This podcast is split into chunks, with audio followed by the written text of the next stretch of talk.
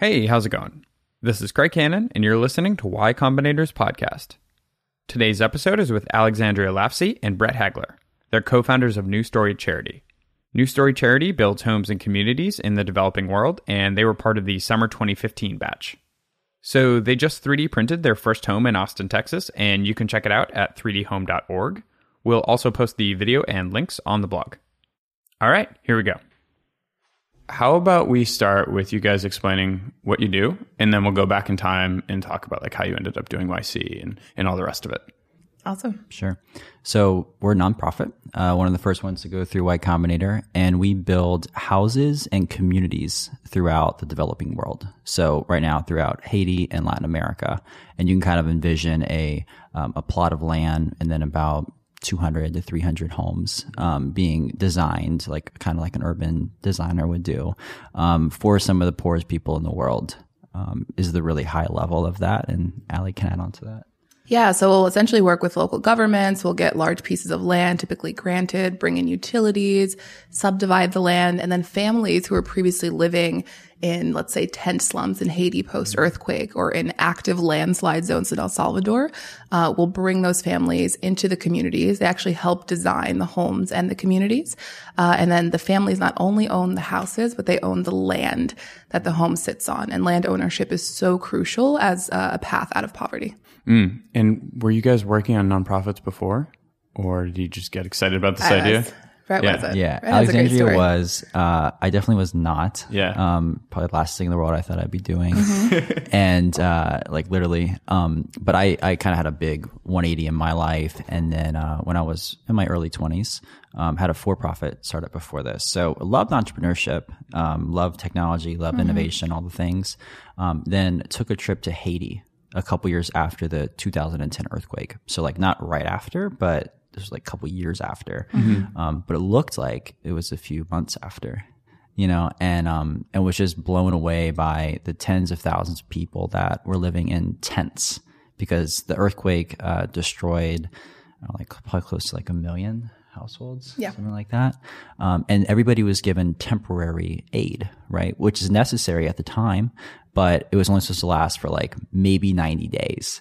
Um, and as of today, it's been almost, I mean, over, over, eight, eight years. And people are still living in tents. Like little kid, a mom and her, you know, three little girls are living in a tent with no protection from intruders, from storms, from anything. And you kind of just go back to like, I don't know, first principles, Maslow's hierarchy, and think food, water. And I think sometimes we forget about shelter. And you just, we saw it firsthand and um, came back. And uh, right before I met Alexandria, um, I actually tried to find other nonprofits that could like really champion and support that were solving this issue. Um, and then as we went out and started telling more people about it, kind of found another problem, which was skepticism. And so many people that uh, were skeptical about where their money actually went right? So we're here in silicon valley we're giving to x organization. How is the money actually being spent? Kind of seems like a black hole. What percent is going? How efficient is it? Like all these things. And so um, we we uncovered another problem which was a lack of transparency a lack of accountability and kind of like a status quo Yep. in a sense. Um, and then teamed up with uh, Alexandria and our other co-founder Matthew. And like the early catalyst was how do we take those pain points that we know donors have, right? Like our end user, um, reverse engineer a new experience for that.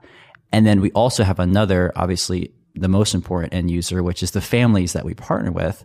Um, and how do we provide a better experience for them as well, which Ali can talk through. And that was how it started. But just to clarify, there were companies or nonprofits working in this space. The money would just kind of like, you know, Totally. seeps out from little cracks in the business and then they kind of end up living in tents. Yeah, at this point, three years into doing this work, we've kind of come across and researched and talked to s over a hundred, right? Well over a hundred different organizations focused on housing. Yeah. Um, and unfortunate, well, the good news, start with the good news. The good news is that um, there are a lot of you know, people and organizations that care about this, right? So there's a lot of money being put towards social housing. Yeah. Uh, the bad news is there's a huge spectrum um, with respect to what Brett mentioned, like the donor experience, transparency, accountability, what's actually happening with the funds that are being allocated there.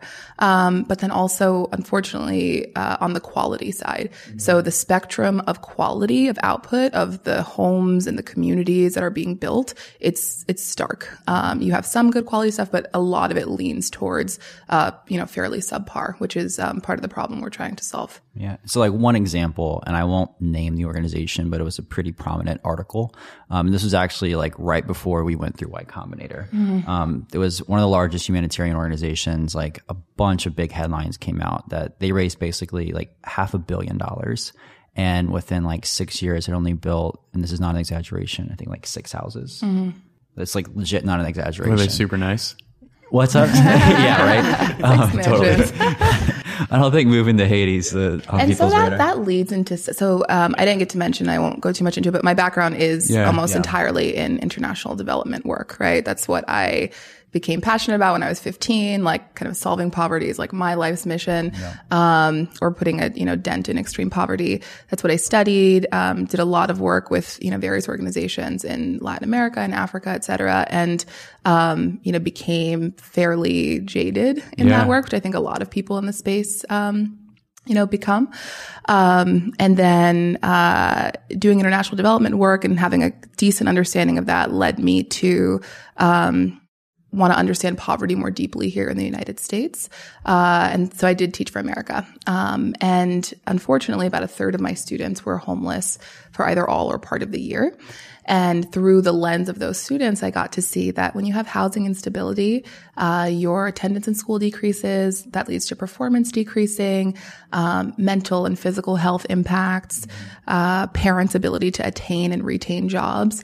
And so when Brett and I had our first conversation about, you know, building homes in Haiti and um, solving that issue, uh, I was just really excited about the opportunity to see what the broad ranging, you know, implications of, of that could be. So that's how, um, you know, I got super passionate about housing as it relates to poverty. Right. Um, and then through my experience in development work, you know, Brett mentioned that large organization only building six homes. You know, that organization didn't build six homes and then pocket the rest of the money, right? What really happened, if you look, you know, deeper into it is, you know, they said that they were going to build however many thousand homes. They realized things like getting land is extremely difficult. Things like doing quality control on homes uh, post disaster is incredibly difficult. And so they shifted um, away from that need and you know focused on things that were important, a little easier to do, et cetera. Uh, and so I think that you know highlights one of the core reasons why we've been successful uh, is because we value, truly partner with, you know, heavily vet local partners. Um, the, one of the biggest observations in my work internationally is that everywhere you go, you spin the globe, point your finger, everywhere you go, there are competent people and organizations who are going to know their communities, how to do business in those locations better than you ever will. And it would be very presumptuous of us as, you know, very young, at that point we are 24 years old, right? People with ambition to say like, we're going to go into Haiti, we're going to go into El Salvador and make a difference. Uh, what we did, which I think, you know, is, is crucial to our success is find locals who help us to navigate effectively. They're uniquely positioned, um, to help us be successful. So yeah, so what does it look like in the very beginning? So you meet and you're like, okay, we're gonna work on housing, mm-hmm. specifically in Haiti at this point. Yeah. Does that mean like you take a trip and try and find contractors and build one on your own? Do you raise money first? What do you do? Yeah, I think it, it kind of going back to, so we had already, like, before we got into YC, Yeah. we were already like loving Y Combinator, like listening to podcasts, like all That's the actually stuff. a big point of connection between Yeah, us, right? I think you were surprised, like, oh, this person who's Yeah. like a nonprofit background which is watches startup unique. school. Yeah, which is unfortunately unique. Yeah, like speaking the same and, language. And if you kind of go to, I mean, like really a core value y'all have is make something people want. Mm-hmm. And we looked at that from really two two users, right? So the first was uh, a, a, a large pool of donors that I mean, everybody listening right now, like if we said, hey. Give a thousand dollars to an international large organization, how many of you would actually trust where 100% of the money goes, how efficient it is, the end results, and right? And the reality is about half the people would say no. Right. And so how do we, how do we make something that they want? Right. And then we designed our experience we can get into later. Right. That got traction. And then, um, to Ali's point earlier of how do we make something that our end users want where we know they don't want just, you know, lar- they don't want us going down there and building homes for them and like these super large organizations without using local talent and local materials and local jobs. And so that was really the catalyst Yeah. um, of how things got started. And then, uh, so we had the idea, and then now getting into MVP mode. Um, we were super young. We were 24. Uh, we had, you know, really no capital of our own. Um, and so we had the idea of the donor side was really three steps. The first one was we were going to make our own crowdfunding site. Um, so you could see the family, right? Kind of like Kickstarter. Like you could see a picture of the family, read their story, and you can give directly to them. Second thing is that um, 100% of what you give will go towards building the house. What's not going to cover any of our overhead. And we do that by having a couple private donors that fund all of our overhead, Yep. like private investors, basically. And then the third part was when the family moved in, we wanted to be extremely accountable to the donors. And so, and it was also one of the best days of the family's lives, right? Think about it. They've been Yeah. living in, I mean, like hell on earth conditions, legit, for seven years. And they get into a new house. It's one of the best days of their lives. And so we take a simple move in video and we send that back to all the donors. Right. So that simple user experience of see the family up front digitally, mm-hmm. 100% goes to it. And then you get to see the end result of the video. Um, that was the initial concept. Um, and then the way that we wanted to launch it was we didn't have um, an engineer at the time, actually, and we didn't have any money. Um, so, Good start. so um, we made. Essentials. I'm going to give Yeah. a plug to uh, to Webflow. Isn't Webflow a, a Web- YC Webflow's a company? YC company. Yeah. Yeah. So um, our other co-founder Matthew, his nickname is MacGyver, just because he can like legit do anything. Um, we said, all right, we're going to make basically a fake crowdfunding platform on Webflow. And so we staged it as basically looking like our own crowdfunding platform that we built organically, where donors could come online, see the family, have the crowdfunding meter, have the percentage, all the things, give directly to it. And when that happened, our MVP was Matthew, Alexandria, and ourselves. We would just update the landing page and literally like go in and move the meter. Yeah, so it's all like static. So, So, you get money, it could, you move we it. could Totally. payments, yeah, but it would be like, I'm at a dinner. Can you like we just got Yeah. a donation? Can you go in and you go in, you do Yeah. a quick calculation. This is the percentage, and you like move the meter over. Yeah. There were a few mistakes we made. Yeah, it was always like you know usually a delay, and people would call or email and say, did "Did, it our go?" email go through?" And our good excuse was credit card processing. Like it takes a little bit of time, you know. Um, and then we we still hadn't. And then we were like, okay, well, we're, we're going to still prove the MVP. Um, and we'll, when the homes are built, we'll just like go down ourselves and do the videos. Yeah. And so we actually, um, I think this is a good startup lesson. We were able to launch that concept like legit in only a few weeks.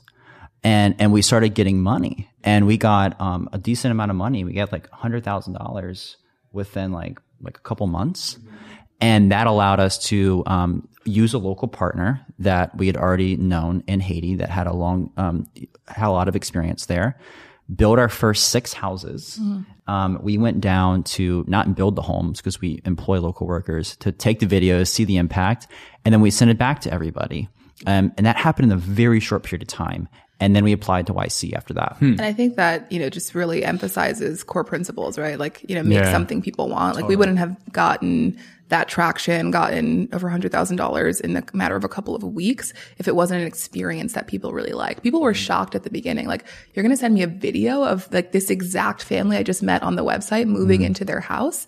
You know, if that actually happens, scale. that's something that, you know, I want to be a part of. Yeah. So we would get, we would say, yeah, this is cool. I want to be a part of it, but also this is not going to scale. So, Right, of course. you know, and so I guess that's the other lesson too, right? Yeah, do, things, that, don't scale. I mean, for those first few months, like we were literally just pulling out our computers and updating the website like constantly. Did you have a design And we for the had full time jobs too. Yeah. Let's just say that we had full time Yeah. jobs. So it would be like in the middle of like the workday of my like supply chain logistics job, running to my computer, like Yeah. moving a meter. Totally. So you just like you know make it happen. Yeah. We partnered with an organization that had already started a project. And so like we didn't have to start everything from scratch. Okay. We just thought like, okay, validate MVP, validate this is something people want. Yeah. And prove it with them. And then after that we go, Okay. And were you set up as a nonprofit at the time or you just ran the money through? Yeah. Oh, you just, Well- wow. we know what we, go ahead. Yeah, not immediately. Um, it just takes some time. That's actually a process that takes probably much longer than it A couple should. weeks. Yeah. Uh, a couple of months. Usually. No, but I know that's why I was surprised when you were Yeah. saying like we got it all done in a couple weeks. I was like, hmm. Yeah, yeah, yeah. So uh, people knew in the beginning, like, you know, we're not a nonprofit yet. They're Yeah. making the donation knowing that. Yep. Um, and then, you know, we were able to give, uh, tax deductions kind of, uh, in retro, was it retrospect? Gotcha. Yeah. Th- through our partner. Yeah. Yeah. Cool. Okay. And so you then applied got to to YC YC, and you got into changed. YC. Yeah. Yeah. Yeah. Mm-hmm. And um, d- what changed about the business when you got into YC and went through? Thinking bigger, Mm-hmm. uh, I think was one of the, the key ones. So, uh, Kevin Hale, Mm-hmm. um, Aaron Harris, Kat Mañalac, they were our partners. We Love you, love Kevin. them. Yes. Um, and I remember, uh, it was at my apartment building. We had our first, you know, you get in, Mm-hmm. uh, and you have your first kind of call with your partner to set your goal for the three month stint that is YC, right? What's either like your revenue goal, your customer goal, whatever. Mm-hmm. For us, it was how many homes we were going to fund. And By the way, our homes are about $6,000 per Yeah. home. Okay. so, Important context for know. Yeah. So Kevin asked us, uh, you know, what what are your um, goals for home funding? And we said, you know, this year, this was 2015. In the year of 2015, we want to do 100 homes. And he said, okay, great. You're going to do 100 homes during YC. So we're going to take your 12 month goal and make it a three month goal, right? Uh, so then we launched this 100 homes in 100 days. And I think a, a funny story is that uh, we agreed to it, right? Because, you know, we're in YC, like we can't say no. And we hang up the phone. And I was actually like, guys, I think we should call them back. Yeah. Like we just set a goal that we cannot accomplish. Like this is not smart. Um, yada, yada, yada. So I was being a lot more conservative and we were just like, we just got to figure out how to do it. Yeah. And so one of our big, um, core team values now is, you know, think big, break down and execute. Um, so you have this big goal and you just have to, you know, this is not news, but like backwards plan it. And, uh, we did that and then actually hit 100 homes in like 92 days. So we Yeah. exceeded our goal. Yeah. So during YC was just tons of fundraising basically to get these things going. Yeah, a lot, a lot of fundraising, um, a lot of outreach, and and getting people excited about our model and why it's different, um, and the and like most importantly, the direct life changing impact that somebody can make for a, a pretty achievable amount of money, about six thousand dollars. And and that back to what we learned, I think it really just infused in our DNA, um, setting very audacious goals and then saying like okay no bs like what would it take if we had to hit this? Right? And then reverse engineering back to there. And then you know making your weekly plan and executing and that has that was the beginning and then there's been a lot of other stages where we've applied of course that same principle So an anecdote that I'll give is, you know, YC ended the summer of 2015. We had our annual planning meeting for 2016, the end of that year. Mm-hmm. And we said, you know, how many homes are we going to fund? Do we do 200? And I forget who said it, but it was like, what would it take to do 800 homes? Like what, you know, just, let's just throw a huge number out there to. that seems Yeah. inconceivable because that 100 homes in 100 days seemed inconceivable and we did it. So we threw a huge number out there and just said, let's just brainstorm. If we had to do, it, what would we do? And, you know, long story short, that launched um, the Architects program, which exists now at, at New Story, where companies actually fund entire communities, right? Instead of doing, you know, one-off homes, we said, if we're going to hit a big number, we need people to be doing bulk, right? We need people to be doing, you know, big swaths of homes. Um, and that's, crowdfund a that's community. been successful. And when we said that at the beginning of 2016, within three months, we had what, two or three companies that had agreed to do communities. Um, so it was really a shift in our thinking of what's possible, and you have to challenge yourself um, in order to see, you know, what you can achieve. and then and then taking the right steps to package that idea and then go test it Yeah. Right. So like not saying, all right, we're going to shift all our strategy and like everything's going to focus on this. It's like, um, you know, fire, fire a bullet before cannonball kind of deal, right? So you create a package and you send send it off to companies and you see what resonates. And then all of a sudden it's like, oh, we have this program. You iterate. right? Yeah. It's like, and, and that, when the program is like, you know, because our homes are so low cost, they're about six thousand dollars per home. Um, a hundred home community where they'd be like all together, like designed beautifully and intelligently with the families. Um, that's about six hundred thousand dollars, right? Which is not cheap, but it's pretty achievable for Right. a large company. So that's how we that's how we started. Yeah, and it's very high impact. It seemed I mean, it's Incredibly huge high for relatively little. And something else that seemed pretty uh, unachievable last year or pretty audacious, to, like just thinking of this um, uh, mindset is, you know, is building a 3D printer, which I know we'll Yes. talk about more. Yeah, yeah, for Um, sure. But yeah, super young team, Yeah. um, fairly early organization, uh, doing something that's very much a technological challenge Mm-hmm. um, and in some of the hardest places in the world to work. So yeah, before we get there, one Yep. thing I am curious about is so you- you're dealing with all this apprehension around where does the money go, right? And so one example of how you guys are dealing with that is just showing the output, right? But are people asking for other things? Like you, you talk about how your model is like better than others in the sense that you're maybe more transparent, more efficient, but in in like very clear practical terms, what does that mean so other people can follow? So actually, our um, first hire after YC, which we had a lot of funding growth, um, was okay, impact, right? And so we didn't go out and hire more marketing. We didn't go out and hire more. We actually um, hired impact data manager that Ali can talk about. Um, shout out Emma, she's amazing. And we that was our first thing was we wanted to set up this like very rigorous impact data program, which Ali can talk through. Yeah, because it's not actually number of homes is a vanity metric, right? Yeah. Yeah. What if those homes are empty? What if those homes aren't actually better than what people were in before? What if those homes are crumbling, right? Yeah. So the impact, like what is the change in people's lives once they move into the home is actually what matters. Uh, and so to Brett's point, we've invested a lot into really understanding what that impact is. Things like, you know, when families move into a home, uh, they're, they increase their amount of sleep by like three to five hours. Um, you see immediate It's a health. crazy delta, by the way. Yeah. It like and, and I mean, four hours to like almost eight hours. yeah. which is insane. And you can extrapolate, right? Like what the impact, you know, the broad I reaching mean, that was are a, of that having was more kind of sleep. a life changing thing for me in the past few Yeah. years, realizing just did. how much it like for Sleep recovery. important. I Oh, think it's it's the number one. For imagine people that have kids listening, like like seriously imagine if your kid was only getting four hours of sleep, yeah, like every night, Life would be a nightmare, and, right? and having to like like when it rains at night. Well, usually mud or rain or sewage will go through the floor. Yeah, right? And you don't have enough beds in your in your tent for everybody, so that means the kids are sleeping on the floor. So that means when it's bad weather, oh, that stinks. You have to stand up the whole night, and then go try, try to go to school the next day. right. And then do it again. It's like it's just like little Forever. basic human need Yeah. stuff that is so life changing. Mm-hmm. Um, that we believe shelter can provide. Absolutely. Um, you know, we're also not just building homes, right? We're building entire communities. Right. Um, so these are these kind of like micro economies. Um, you see entrepreneurship that pops up in the communities. Um, you know, we do a lot in the beginning with community planning to plan for feelings of safety and community cohesion, like how homes are placed, where we have green Make spaces. something people want.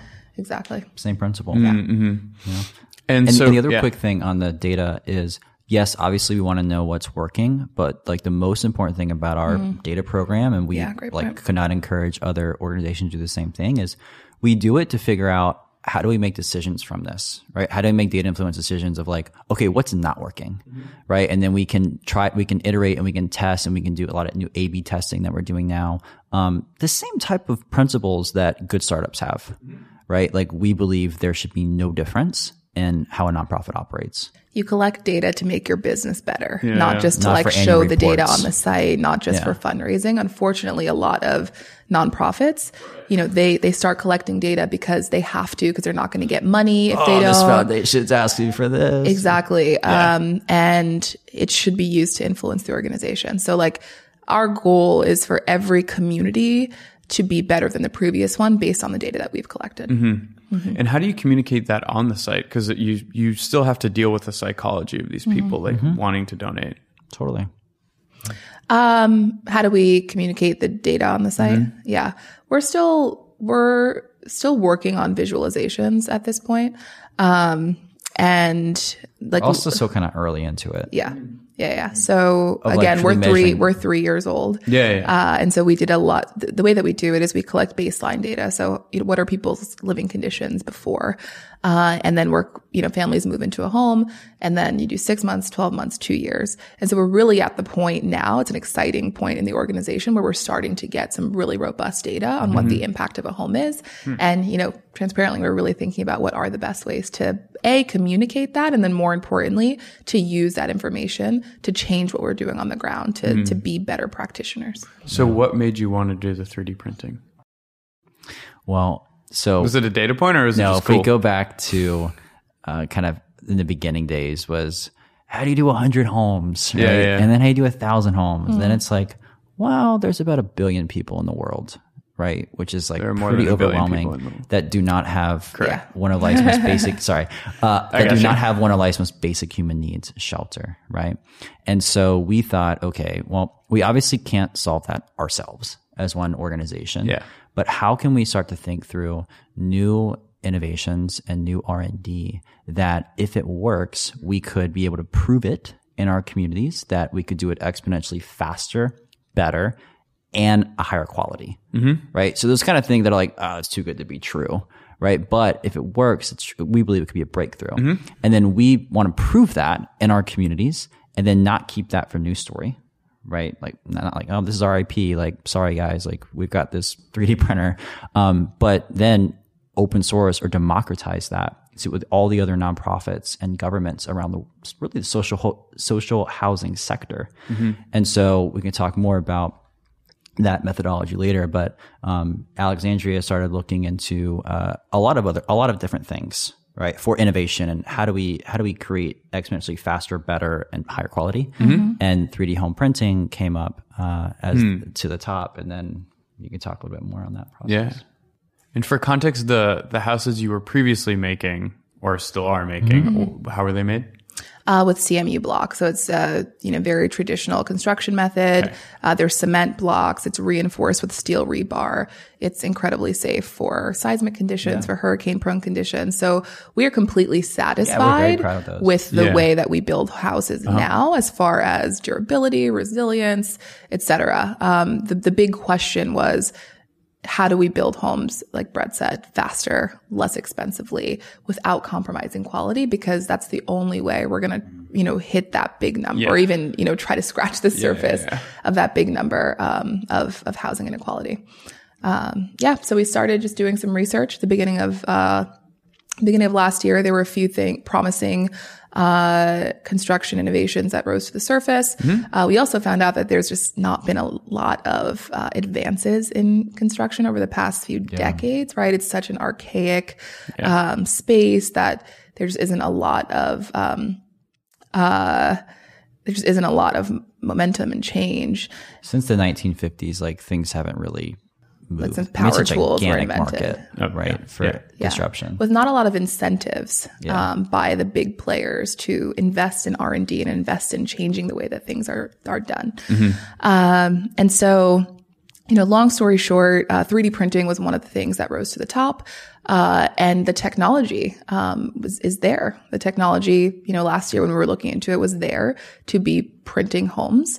Um, We should describe this in a little more detail Yeah. because especially if people are listening and can't like Absolutely. watch a video. Yeah, yeah, It's yeah. not 3D printing in the sense that you've seen before with a filament. It's Mm-hmm. a different material entirely and at a much larger scale. But what Yeah. yeah, what material are you using? Yeah, so I, I love that question because typically when I when someone hasn't seen the video, right? Yeah, yeah. Um, and maybe we can the link to the video. Yeah. YouTube the Um, video. Go to they're like, Story are these- 3D printing. You'll see the video. yeah 3dhome.org um so when you when i say it to people they're like is this home made out of plastic Yeah. right like they're Mm-hmm. they're thinking about like the desktop printers and what that prints out of like how does that build a home uh it's printed with with the most common, most readily available uh, material in construction that exists. It's built with with cement, right? Um, so if you think about uh, a hose that you know that with water, right? Like a water hose that you would have in your backyard. Think of cement coming out of it instead. Uh, and then you use that cement and you, you know, print the perimeter and the interior walls of the home. Uh, and then you go and you print another layer on top of that. So layer by layer, you are creating a, you know, complete thermal envelope. You're creating an incredibly durable structure. Think about the cement Zero blocks waste. that I mentioned, right? Um, you know, that's many hundreds or thousands of parts that are put together. At each point, there's opportunity to make a mistake, right? Versus uh, a technology where it's one continuous loop of this very strong material. Uh, so we're confident that not only are these homes going to be as good as traditional methods, uh, but there's a huge opportunity, and we're already seeing signs through testing that it's going to actually be much stronger. Yeah. And, no And- and waste, the- like Brett mentioned. Yeah. It's a nearly zero waste um, uh, construction method, which also helps reduce cost. Yeah. And how we went about this was once we figured out we wanted to try it, um, first of all, we met an amazing partner that we work with. It's been very public. Uh, they're called Icon, and a robotic construction startup company. And this was not like there was no 3D home printer machine out there that we could like buy parts of. Like we had to make it. Yeah. There was No no, manual. Yeah. and so like we literally as a nonprofit we um, fortunately have um, somewhat of a license to do this because we have a, a private set of donors that believe in r&d and calculated risk and innovation and so we actually had the funding to to fund the r&d efforts of this Right. so we had to make the 3d home printing machine which is i think the largest machine in the country right now i'm pretty sure 3d home printer um, and then we had to print the first house right. and we did that uh, two weeks ago um, in Austin, Texas. Yep. And it turned out, I mean, the reality is it turned out probably better than we anticipated. It looks great, guys. It's very well check it designed. Yeah. I was impressed. I was like, yeah, I'd totally buy one of these. And it and it passed um, the Austin City Housing Code, which is actually a really strict code. And when we tested the PSI levels, it actually came in three times stronger than our our normal cinder block homes. To what levels? PSI levels. It's like compression strength. Yeah. Oh, okay. Yeah. Um, so that was our proof of concept. And, uh, and, and the promise of 3D home printing, when we look at really three bullets, um, one is cost. Right. So right now our homes on average are about $6,500 per home. Um, we believe with 3D home printing, we can get that down to about $3,000 over time. Not in the beginning, but over time. Um, and then speed. So right now take about 15 days to build a house. This would be under 24 hours and then under 12 hours is the goal. Wow. Yeah. And then, um, you have to do that without sacrificing quality, of course. Um, and we believe we can actually increase quality and make it stronger, more durable, um, zero waste, et cetera. So when you when you talk about these numbers like 6500 now, 3000 later, Yeah. is that all in? That includes labor, everything? per unit. Yeah. Okay. And so I saw that the house in Austin, is that like the the basically the model for the future homes or are they like do they have the same fixtures and windows and all that stuff? Is that a yeah. Yeah, the the roof will be a bit different. So in each um, in each place that we work, our homes are a bit different, right? Yeah. You have to develop them for local context, and communities actually are, like I mentioned earlier, very involved in the process of community design. So we don't just copy paste, you know, different types of homes. So the homes will look different. The size, uh, the size will be about the same as the home in Austin, but some fixtures based on you know what windows we can get locally. We want to support local manufacturers. Um, in Haiti, for example, people do not want to live under roofs that they feel are very heavy because so many people died uh, in the earthquake with the roofs caving in, right? So we intentionally use um, some. Um, very lightweight roofing materials, so that would probably di- be different in Haiti. Um, but the the size um, will be, you know, pretty much the same. The size and then the construction methodology uh, will be essentially the same. How does plumbing work and electrical? Yeah, so this is a bit hard to explain without seeing the video, Yeah. but um, the the printer is printing kind of like li- it's think of it as like two um, two like a interior and an exterior Uh-huh. um, printed uh, layers of cement and then inside there's kind of little triangles so that's spacing uh, that you can you know wire uh, and that you can um, put plumbing through Mm. uh, and then the printer actually is you know it's pretty smart you you know upload a cad file and it knows where to stop and start so Yeah. if you think about where the window is sits we don't have to like you know uh, carve into the Right. the structure. Like the printer knows to stop at a certain point and to start at a certain point. It can do the same thing for areas where fixtures need to kind of feed through into the home. Yeah, and that point uh, is actually really exciting to us because if you could just imagine, um, for our use case, which is the families that we work with um, in some of the poorest places in the world, we would a- actually be able to offer them different type of templates and even help customize the homes, right? Because of the the technology, which right now we just can't do. Yeah.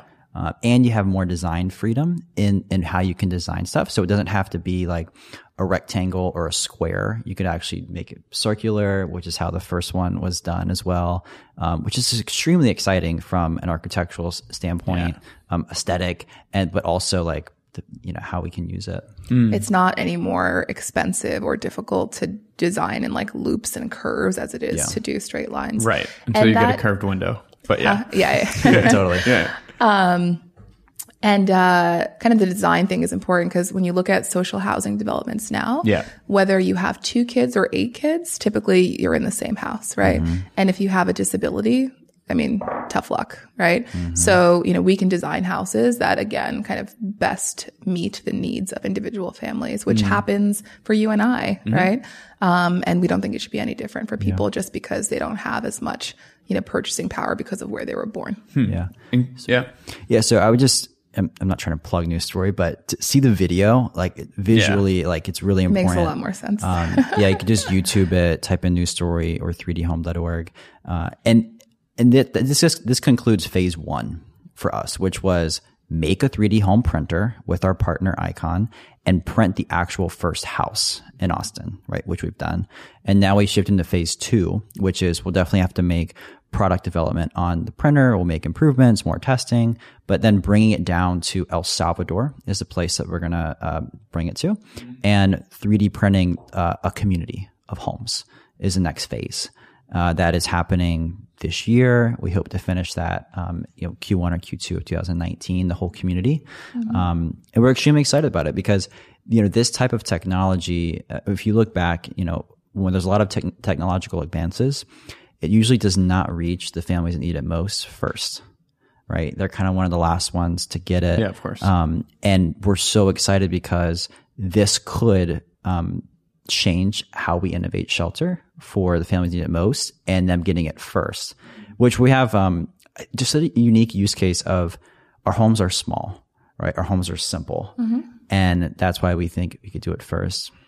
Yeah, we want to bring emerging technology to emerging markets um, because that is the area, those are the areas where uh, these technologies aren't just to do things like that are cool or to make us a bit more comfortable. It's where emerging tech has the opportunity to truly change lives and communities and societies and countries. Um, so, you know, we feel like this is kind of one step, what we're doing with construction, um, to like fast forward uh, these technologies to the places that need it. And in everything that we do, we really hope that we can help inspire this sector, right? Like if more organizations for their respective problems in food security and education, wherever, if they are investing in R&D, seeing what technology might be applicable to their specific use case and, um, you know, bringing it to the places that they work, uh, I think we can, you know, solve a lot of the world's biggest problems a bit faster. the partnership model is interesting as well. Yeah. Like, how did It's you guys the go about? of New Story? yeah. How'd you go go about doing that? Well, I think it depends on what's the ambition of your organization, right? And and we've chosen to say, hey, there's this huge problem, right, of about a billion people that lack shelter. We want to try to make the biggest dent in that possible, right? And then so that's the think big. And then you reverse engineer and you mm-hmm. think, okay, you can't do that as one organization raising money, right? You're governed by what you could do. But then you look at the market and you see there are thousands of nonprofits. Almost every government has budget or is working on this issue. Um, but what we think that is missing is um, more R and D and more innovation, right? So we want to prove it ourselves and then say, let's get to scale by democratizing this and like sharing it with everybody and then getting adoption from all of those partners.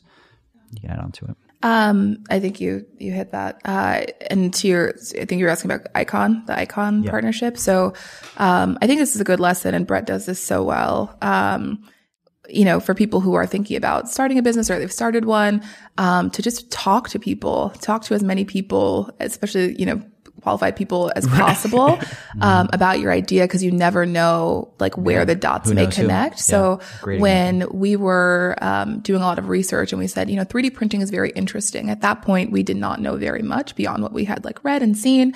Uh, and Brett really just started talking to everyone about it. And we're, you know, very, um, you know, grateful through YC, through other, you know, programs to have an incredible network. So we, you know, you really talked to just everyone you knew. What do you know about 3D printing? Do you know anyone in the space? Have you, what have you learned? Like, what can you tell us?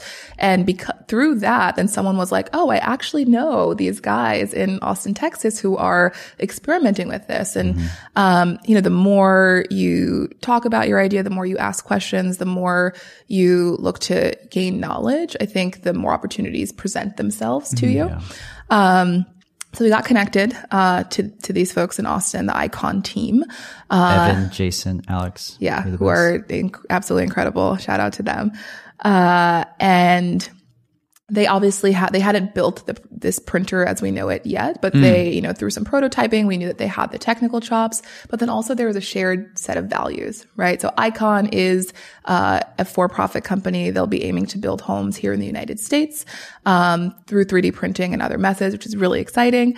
Uh, but they had shared values. They really care about affordable housing in the United States, and they saw um, this opportunity to partner with us again to take um, really promising uh, technology for construction to places where Yeah. we can immediately apply it.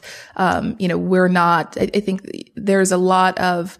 Uh, if you look at even New Story's video, right? If you look at New Story's, 3D printed Video's video, getting the most shout outs. this but I'm saying if you look at the video, the, the the suggested videos after it will be other videos of you know homes that have been 3D printed in the last you know one, two, three years. Um, so you know this is not necessarily the first 3D printer period. But what's significant about what we've done is a, it's not experimental. We're not doing it just to see what's possible, right? A lot of um, uh, the printers that exist are more so in an R&D phase because they're targeted towards uh, either for-profit or luxury markets or even like building in space, right?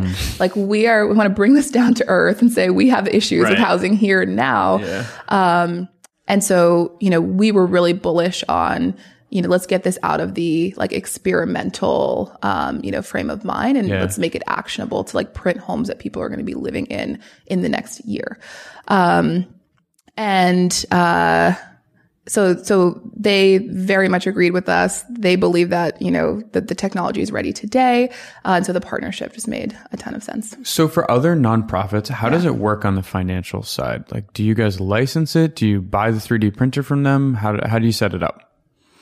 it's in the early days. Uh, Yeah. And to be honest, we have we have to first prove it ourselves. And like doing it in Austin is one thing. Um, do, printing a community of homes in El Salvador is the next goal. Yeah. And so we have to prove it ourselves, and then we'll we'll talk through and figure out what's the best model to scale that out, um, which we don't have clarity on exactly yet. Okay. And I think something else that distinguishes the printer that we've built um, is all of the design constraints that we gave the Icon team, right? So, pr- a printer that's going to print a home, um, you know, in uh, the U.S. or many of the examples you see in some places in China, they're not going to necessarily work in Haiti and El Salvador with our specific design constraints. So it's hard enough to build a 3D printer, and on top of that, we were like, hey, engineers, you have to make sure that if power goes out midway through, that we're not going to, you know, have an issue. That if potable water is not readily accessible, we're not going to have an issue. Manning the machine has to be easy enough so that we don't need like super highly technical talent uh, in order to operate or to fix the machine. So um, our printer that we've designed is a printer that's ready to work in some of the most remote areas in the world, some of the you know most difficult to work places in the world, um, which is the first of its kind. Yeah. And th- this has all happened in less than a year. Yeah. Like we had an, we were, we were at one, you know, uh, a, a team. We do these fun quarterly summits every year. We go place and we actually have one night at dinner, we do moonshot ideas and everybody has to just like pitch big moonshot ideas. And we actually got a lot of good stuff from that exercise. Yeah. And 3D home printing was one of the things that came up that night. And Just a year ago. yeah, just a year ago. It was just an idea. And then we started to explore it more, explore it more, talk to the right people, and then say, all right, well, we, this is, we've done a lot of due diligence. Like this was a calculated risk.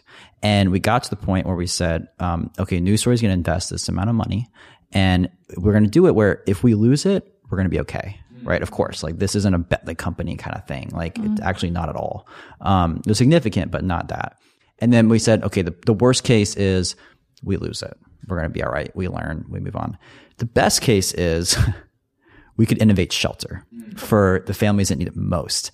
And, and when you look at that and you analyze that, we thought it was irresponsible not to try it. Right. Because if it works, it could change everything and it could reach more families that need shelter faster. So that was kind of how we made our decision. Um, yeah. Yeah. What's the hardest thing you see coming down the road? Like doing it at larger scale? What's going to be challenging? Everything. Yeah. yeah. There's a lot. Um, you know, I my head's always like on the ground because I kind of run our on ground operations. Um, so one of the one of many challenges will be just um, people wrapping their minds around it on the ground. I think with talking to you, a lot of people who are listening, when you first hear 3D home printing, me even, um, you're just like, is it plastic? How does that work? I don't get it. Um, and so, you know, it would be naive of us to assume that we're going to print a community of homes in, you know, Ahuachapan, El Salvador, and then people are going to be super excited to live in them without knowing, hey, is this safe? You know, you're worried about your children, right? If I, like, I would not move me and my future kids into a home that, you know, I, Well, you don't want to be like sure in a about. science experiment. You're like, Exactly. well, you don't want to be a guinea pig to, Yeah. to something new. And so while we know uh, that it's you know incredibly safe and durable, etc um, there's going to be a lot of kind of just education and talking Yeah. to people and um, you know getting their minds around it. And by they, I mean um, you know both the families that we are working with, that we you know um, uh, build homes for, as well as you know governments and mm-hmm. you know local architects and you know And the people. people literally operating the machinery mm-hmm. too. Yeah. That's going to be Train them. Yeah. wild. Yeah. Yeah. And, So and like the, the whole options. the whole thing is we have a, a kind of a, a mantra we say as a team like it's for sure a seemingly crazy idea right now, especially when we bring it down to El Salvador and like mm. show people and everything, right? To governments, to a lot of people listening, it's a crazy idea. Um, like until it's not, right? Until we can prove that it's not. And so we say like it's crazy until it's not. Um, but we also know that this is obviously not guaranteed, right? This is an R and D project um, that we feel now actually more confident than ever in because of how the first phase went. But we have a long way to go. yeah, last August is when we said we're going to start building this printer. Yeah. We want to do it by South by Southwest and South by Southwest in March. At that point, no printer existed, right? And not only was the printer built, but the house was built. And that's just to say, like, you know, it seemed very crazy. It seemed audacious, but it happened. Um, and I think when you're like super crystal clear on what your goals are, um, that's just incredibly powerful um, in order to like make it happen. Yeah. So, how, what percentage of the team was working on this? Because, like, Yeah. obviously, so I mean, you guys already spoke to it, but all the troubles that you're dealing with, all the challenges, Totally. making stuff, like shipping things, everyone has the same problem. Mm-hmm. Like, how much of the team was working on this, and how did you get it to move so quickly? Yeah. In in the beginning, it was really just uh, Alexandria and I. Um, so Alexandria's our COO, I'm Yeah. our CEO and co-founders, and we weren't spending that much time. Like I think we uh, pretty disciplined on like five to ten percent, uh, like our weekly time in the early days, right? And then you learn more and it grows. Um, and then we really only brought on one other person from our team um, to help, and Joanne, and she wasn't spending that yeah. much time on it either. Um, so we're able to do it where we kind of carved out a percentage, basically like our weekly schedule Yeah. that we were going to allocate towards it. And we just stayed pretty disciplined on that. Um, cause I think there's a, there, there has to be a balance of like, obviously you want to go out and have like exciting new creativity and innovation, but you can't do that without the disciplined focus on everything else. Totally. And so in the beginning, I think what's really critical and one thing we've done really well, I already mentioned this with local partners in the countries that we work in, but finding people who are experts in their space, right? Um, while Brett and I did a ton with research, legal, project management, launching, et cetera, we're not mechanical engineers, right? We're not cement experts. Yeah. And so, you know, what we did was find those people, um, and then help coordinate, you know, the, us all working together to get toward a common goal. Yeah. Yeah. Well, it's so easy to take your eye off the ball, right? Yeah. Like, as, I mean, as by nature, especially people, as a shiny object as this, right? Like the reality is, it's Yeah, yeah, it yeah. is. It's a shiny object, and we saw that in our launch two weeks ago. Um, I mean, we had there's been like I think like six million views now. Uh, over 500 media outlets have written on it. Yeah, that's and not not yeah. I mean, it, it was good, and we Yeah. and we prepared heavily for that. Um, but how it- the donations looking? uh, within the last week, we now have about like 1.3 million in donations. So it's resonating with people. Yeah. Um, and we're, we're we've we're funding basically more of the R and D of the printer, Okay. um, of the next product development phases. Yeah. Because you, you got to put yourself in the mindset of like, like obviously people can fund houses, which is incredible and amazing and life changing. And then there's a very small amount of people that understand like creating a product like this that if it works and then could be scaled out around the world, like that's a massive impact. Um, and that's people are starting to fund that as well. Yeah, if you think about, you know, the government of Mexico, they're building tens, building thousands, not tens of thousands of homes per year. Um, that would kind of fall into that social housing bracket. And so if this technology is promising, it's able to slash costs, you know, be safer, be quicker, et cetera. Imagine the, you know, the government of Mexico being able to use this to make their work more efficient and the savings, right? That may go into other social programs that may help to, um, alleviate poverty in different ways. You guys have been so effective at like picking a goal and going for it, both on the fundraising side and on the product side. Mm-hmm. Um, what other advice do you have for nonprofits that are going through YC or just watching this and just curious about you in terms of like the fundraising, which I know can be really challenging for mm-hmm. nonprofits, Yeah. and then like you know just having the guts to like go for a product which is again like like you said your investors are excited about these goals that you have but not everyone is. So like that's a whole sales process as well. So mm-hmm. like how do you get to be in that kind of position Yeah. Well, It's a big question, Greg. That's a, that was a long question. I think it. I think it really like people ask us a lot of Yeah. you know how can how can other organizations be especially nonprofits or social impact organizations like how can you be more innovative or how can you you know do some of these things and I think just the reality is it all starts with people, mm-hmm. right? You have to have the right people on your team that have the competence to innovate or to, to be an engineer or to have the right networks. And so Good. I was going to say the same thing. yeah, we really value, we really like, like I, I, I believe with all my heart, our number one asset as an organization is our team and our culture. Mm-hmm. And then that just, it it spirals to other areas of like, what kind of advisors can we attract? Right. And then we start getting a few very respected advisors or board members. And then they get to know us better and they're starting to tell their team about it. Right. And so it's like kind of this domino effect, um, where you have at the tip of the spear is definitely a clear story of like, why your organization matters and how important it is for you to do what you're trying to do. Um, for us, it's a lot about, you know, accountability, direct impact, working with locals, human centered design, innovation, R and D, and just like tripling down on that story with clarity and then getting the right resources behind you, um, that are excellent as best as you can. And then over time that, that builds. yeah Plus one to everything Brett said. Team, absolutely critical. We actually take, um, I mean, people really remark and kind of uh, anxiously laugh after they go through our hiring process, but it usually Part-time takes job. like, yeah, it's like a part-time job to go through it. We take a really long time. I think especially as a small team, it's so important because it's like family. You spend more time with these people than anyone else in the world. Um, and so, you know, we do interviews with like every single one of our team members. They come into the office and they work for a day. Like we take a long time to like vet and bring people onto our team so that when they come on, we're fully confident. Um, uh, in their work ethic, in their sense of urgency, in their you know values, character, etc. Um, relationship building, um, you know, that's something that I'm actually like learning more of the importance. I think Brett's like a master of that, and that's one of the reasons why we have such an incredible group of advisors, donors, um, people just advocating for us because you know we treat them as part of the New Story family, right?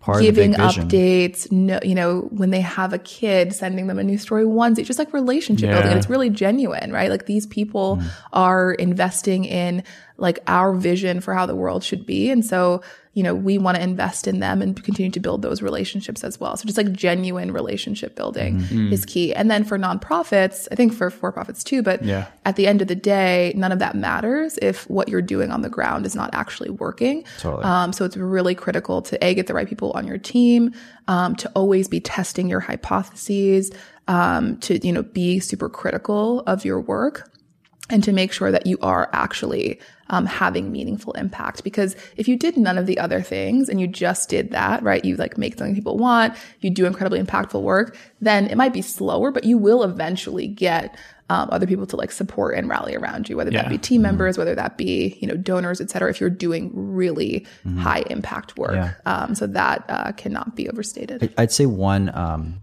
one, I've just thought this in my head, like one equation that I think we've done well for fundraising and other growth and other resources is I think first to Ali's point, you have to have like credibility of who's supporting you, what's mm-hmm. the work that you've done, what are your results, what is your story, right? So you have to build that up, right? Which takes a lot of tenacity and all the things to get it started. And then it's like, how do you get the attention of like influential people? And I think it's the equation of first having the results and the credibility and then being very creative of how you're getting to those people. Very true. Right. So we do like really weird and creative things of like getting to people, right? Like we'll mail a Lego kit of our house to somebody that we really want to get in front of, right? We'll make, we don't sit, just send emails. We'll make videos and we'll send mm-hmm. like a video of us like directly to somebody, right? Like we just try to think really creatively of how do we get these people's attention? Because if they could just give us 10 or 15 minutes of their time, we know that our story and our credibility and our results will speak for themselves. Mm-hmm. But these people are, are, are extremely busy, right? Mm-hmm. And have very important things to do. And they're not just going to come find new story Yeah. right? You have to be very creative of how you're getting people's attention. And the more humanized you can make that and the more unique you can make that, the better it, hap- it happens. If you do, if you use like traditional methods, just expect kind of traditional, ordinary results. Yeah. Right.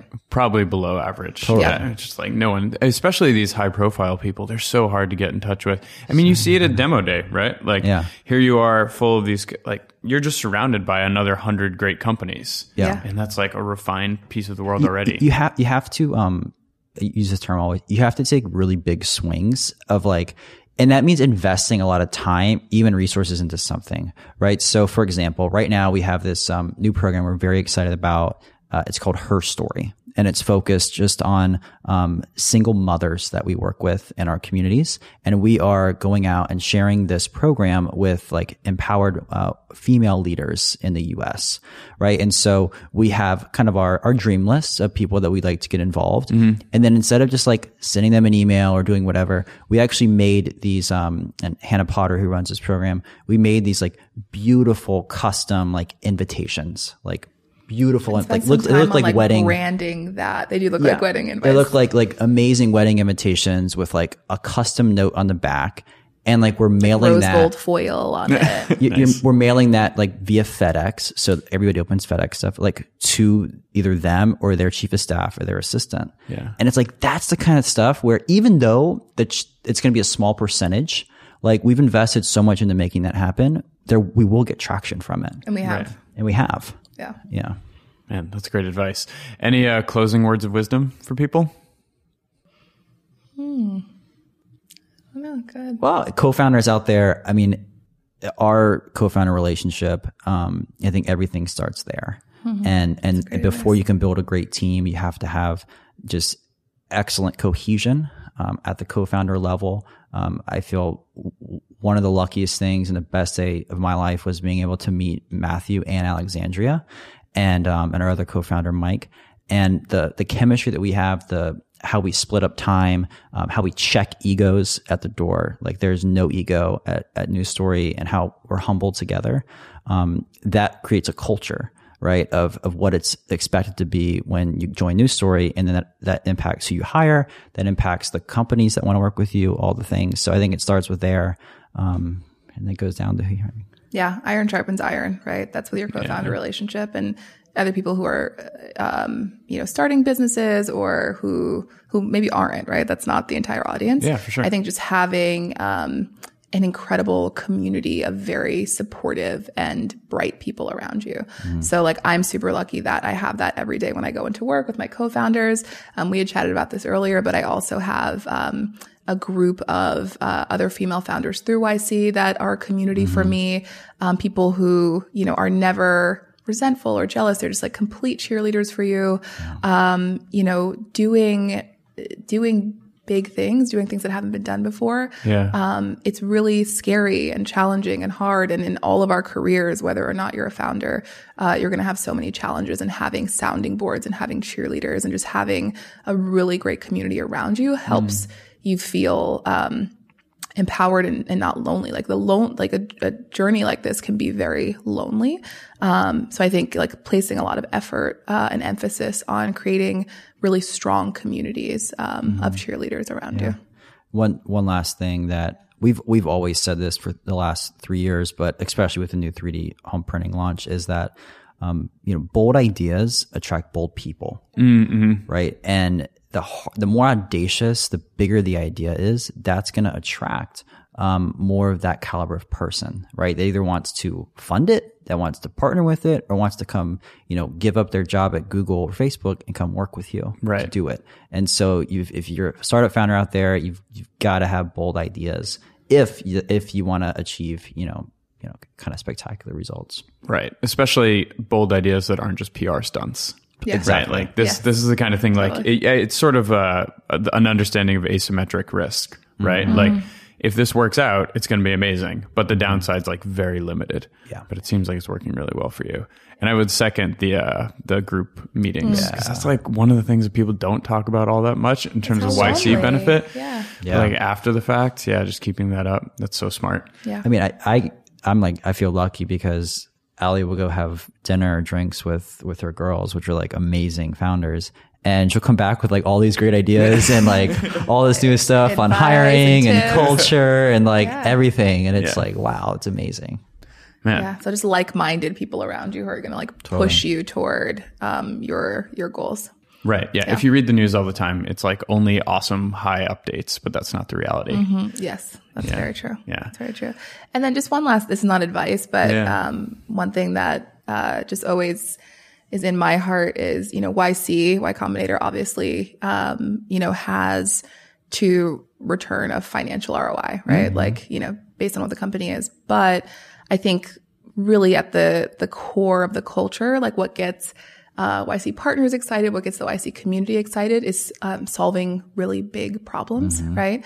Um, uh, or kind of just like new uh, ideas and innovations to make the world a better place. Totally. And so, you know, YC was one of the first um, to, like, with a for-profit lens, look at nonprofits. Um, mm-hmm. Nonprofits get a bad rap, but essentially, these are all people that are trying to solve the world's biggest, yeah. like most intractable problems.